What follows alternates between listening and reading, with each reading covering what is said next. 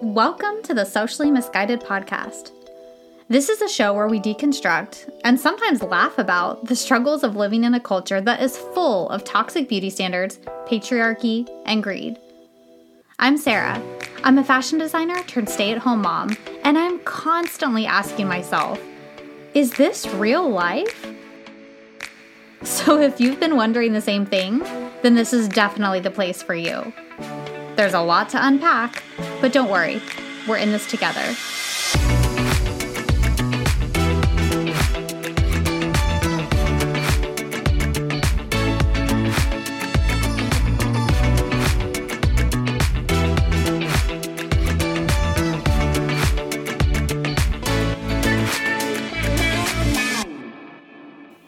Hey, and welcome back. So I don't know about you, but I cannot believe it's August, right? I mean, to be honest, I'm sort of glad that it's August because July was really chaotic. Like, just a lot of things happened personally and professionally, I guess. I don't know if I call myself a professional at doing this yet, but you know what I mean. And so, between vacations and kiddos getting sick, like one right after the other, and then all this name change process and everything that that entails. I just, I don't know. I, I'm hoping that August will get back to, I don't even say slow, but just like our normal chaos. I don't know if you've ever felt that way, but it's kind of like I understand that my life is going to have so many things going on at one time and that's just sort of been our new normal. And i'm okay with that. Like i feel like we got into like a rhythm even though it's busy and it's great. So yeah that's just that's all i want is just to get back to like our normal busy chaotic schedules right? I don't want anything extra. No no extra please. And then i'm like pinching myself because again like i said if you're following this in real time this is we're now in august and school's going to start soon I went to the grocery store the other day to just pick up some stuff for the week and realized that, oh my gosh, all the back to school stuff is being set out. And then that made me remember that I forgot to buy the school supplies where they package it for you. You know how you can order online now and they package it for you and um, they just send it straight to the school. Well, this year, again, I do not know what happened this year, but didn't get to that. So then I'm taking my kids to the store and we're going like line item by line item, getting everything, which was fine. And they had fun doing it. And um, honestly, ended up being a lot cheaper. So totally fine with going that route. But it's just kind of been one thing after another. But back to school got me thinking, and I think about this every year got me thinking about dress codes. And that's what I wanted to talk about today. And for me, dress codes bring up a whole lot of emotions. I don't know if you feel that way too. I have a feeling some of you probably do. For either personal reasons, right? Thinking back to when you were younger and dealing with dress codes, or maybe now you're a parent and you are navigating those waters with your kids.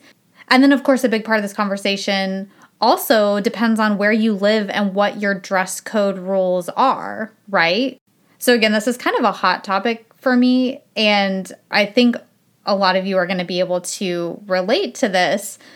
But this brings me back to a time when I was growing up. And I think of little teenage Sarah. and I think of all the times I got in trouble for wearing something that, you know, wasn't in dress code or wasn't considered quote unquote appropriate or whatever. And how shitty that felt, right? and you might be listening to this and think, oh my gosh, me too, it sucked. so if you are this person, along with myself, you probably remember the exact times and the exact outfits and maybe even the teacher that called you out. And it's probably one of those memories that you can recall in detail right? Now before i like get completely into this i just want to say you know this conversation is about the negative aspects of school dress codes and things that i think that we can improve and change. Um, i'm not saying that we should completely do away with dress codes. I think they're obviously are some good reasons for them. People need to be hygienic, right? We private parts need to be covered. Like, totally get that, right? And then equally important is obviously shirts with like racist or offensive slogans or words or images or whatever. Yes, those definitely we need a dress code to make sure that people aren't wearing that kind of stuff to school. So I think there's a place for dress codes, but I think there's a lot of room for improvement on how we go about that. Because traditionally, I think dress codes have been very gendered. And even if they weren't explicitly so, I have seen some dress codes where it has specifically said for girls, right? That column, and then the boys have their own column. But even if it wasn't explicitly gendered, there's a lot of indication that the dress codes are coded more heavily towards girls.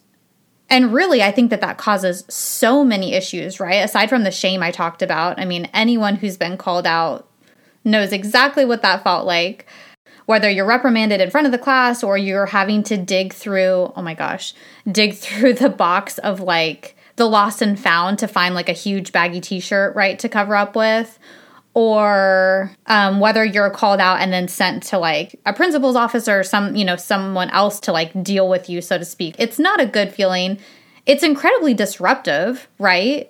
And that's what makes me so mad is a lot of this idea of these more gendered dress codes the reasoning behind it is always about quote unquote protecting boys from being distracted. And i have a huge problem with that for so many reasons when are we going to stop shaming women, and in this case, girls, for their bodies? When are we as a culture going to stop sexualizing females' bodies and then blaming them for problems that ensue, saying that it was their fault? That's just so awful to me, right? So let me back up real quick and I'm going to tell you a story of something that happened to me because I think the story completely illustrates why I think we need to re examine our perspective on school dress codes. So, back in as my sophomore year in high school, I was the new girl at this big high school. And so this was probably my this was my first day, maybe my like second or third um, class of the day. The hallways were packed, and I passed by these guys, and they looked me up and down. And as I passed them, I overheard one say, Yeah, she's got pretty big boobs. And here's the best part that was said about me in one of my outfits that I didn't get in trouble for. So, I guess in other words, that was one of my quote unquote more modest outfits, and I was called out by boys. And I'm telling you the story because that idea is usually used to hold up the validity of a dress code in the first place, right? It's to quote unquote protect boys from being distracted, like we just talked about. And that's infuriating because who was in need of protection in that moment? I was the one being sexually harassed, not these boys.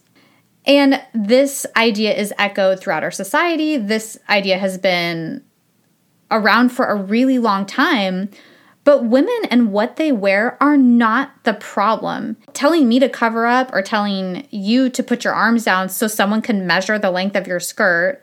Oh my gosh, did you ever experience that one? Remember like the the fingertips down on your thighs and if they uh, which, which again, not only is that wrong, that is ridiculous. People have different arm lengths, people have different leg lengths. Like why are we even I there's just there's no sense in it at all. But aside from that, it's not protecting anyone. In fact, it's reducing girls to body parts which have then been hypersexualized, further perpetuating the objectification of women. The real problem is the way men and boys have been conditioned to view women and the lies men have been told about themselves. They are victims of this social construct as well, right?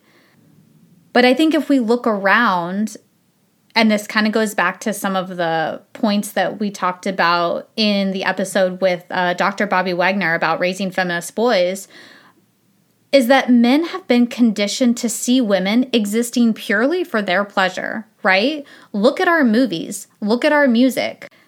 It's like the man is always the lead and the woman is his love interest, or the woman is his accessory, right?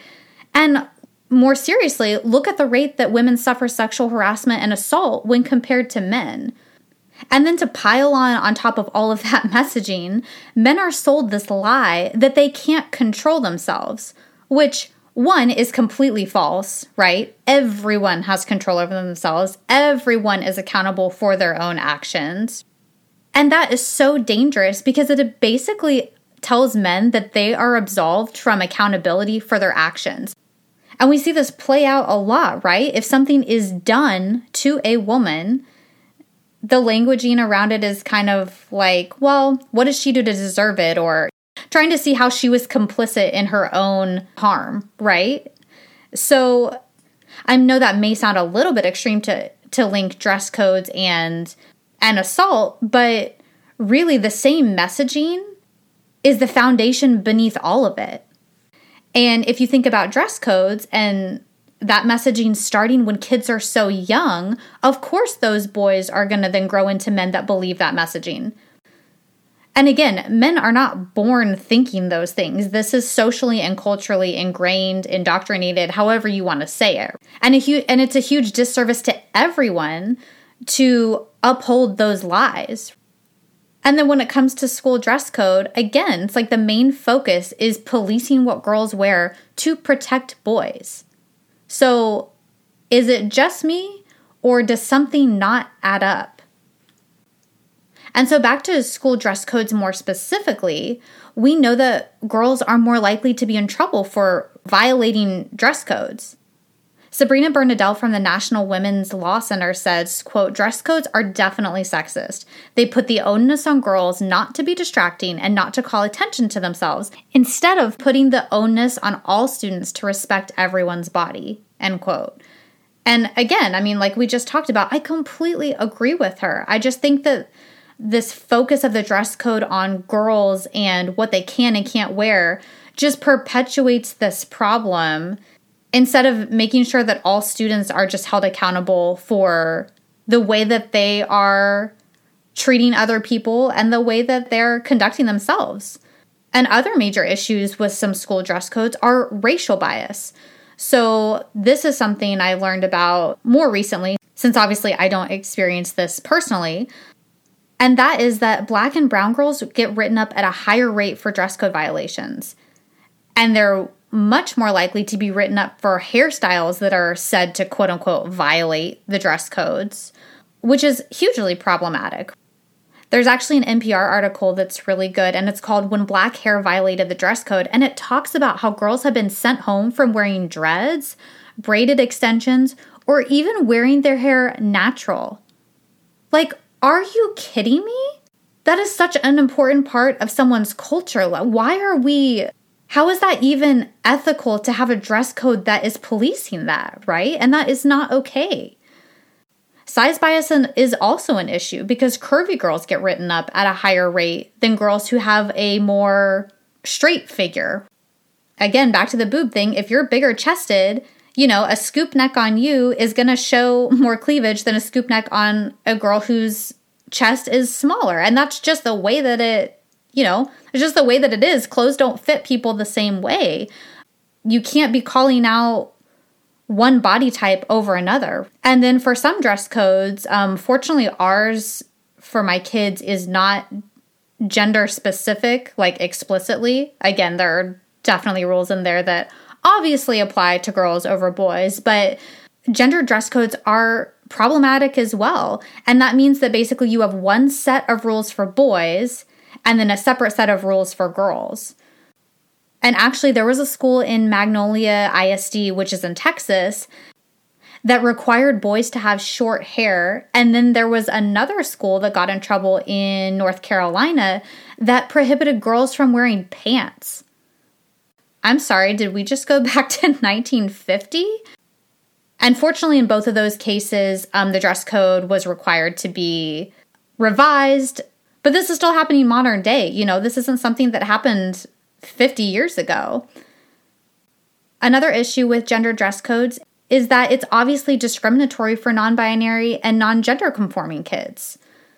There's been a lot of articles on this, a lot of pushback more in the past couple years. And I think that's great. I think that we do need to push back on some of these dress codes and make sure that they're doing, that they're in place to do what they're supposed to do. And that is keep people safe, you know, clean, but that isn't infringing on someone else's expression or perpetuating sexualizing women's bodies and objectification, and certainly not perpetuating racism, right? Or discrimination of any kind. So, last point I want to bring up about my issue with school dress codes. You know, I know I went over, I know I talked about my personal struggle with dress codes as a teenager, and now I'm experiencing this on a different end as a parent. So, if you are a parent, you may connect with this one as well. And it's kind of this idea that some of these dress code rules, I think, really inhibit kids from being kids. If you've been following along, you know that my daughter is super active. I mean, everything is a monkey bar to her. And the harder and higher it is, it's like, okay, challenge accepted. She's gonna climb, she's gonna be up there, she's gonna be up there and like let her hands go. I mean, I cannot believe I haven't had a heart attack already, but, and she's also a gymnast, you know? So movement is really important to her, and clothing that allows her to move is also super important to her. And I remember a couple years back when she started kindergarten, I was completely shocked when I started reading the dress code and saw that the rules were that you could only wear leggings if you wore them under a dress or a skirt. So, leggings can't be worn as pants, uh, at least over here. And I was so pissed. I didn't even know where to start with this. I thought, okay, first of all, there is nothing sexual about a five year old wearing leggings, even if the shirt is not, not long enough to cover her crotch. Secondly, my daughter wants and should be able to move, and you cannot do that in a dress. You cannot climb the monkey bars, and I don't just mean do the monkey bars, like she climbs on top, she swings and does all the flips, like all the things. You can't do that in a dress. You're gonna get hurt because your dress is gonna get caught. You also can't do that in jeans, like they're not comfortable to her. And believe me, we have been to the corners of the earth trying to find jeans that are stretchy enough, and she hates all of them because they restrict her movement. And on top of that, she's eight now, so this is like three years ago in in kinder. For a five year old, have these people even looked at the percentage of items available for five year olds? Like if you were to do if you were to do a filtered search on a clothing website for girls' pants um, in like size five and under, guess what? It's like 80% leggings. so it was kind of just like one, you're restricting her movement. Two, where did these mythical pants, comfortable pants, even exist? Because most of the options out there are leggings because that's what little girls like to wear and can move in. You know, and wearing leggings with a skirt on top of it is one hot. We live in Texas. It is way too hot to do that. And then you've got like the double waistband. Who wants to wear two waistbands squeezing their stomach? Like, no one. For so many reasons, I was just so frustrated about this rule. And I think that kids should be focused on moving and playing and having fun and not being restricted by what they're wearing. And it's really funny because now my daughter is extremely outspoken about dress codes and about how, you know, that she would like to wear leggings and that, you know, again, it's hot over here. So wishing that she, being frustrated that she can't wear her tank dresses or like her spaghetti strap tops. And I just, I think that some of these dress code rules are just have gone way too far. And we really, really need to reevaluate for so many reasons. So, hopefully, that's something that you can connect with. I hope I didn't bring up too many bad memories of your teenage days. If you were, like I said, the one getting in trouble for what you were wearing.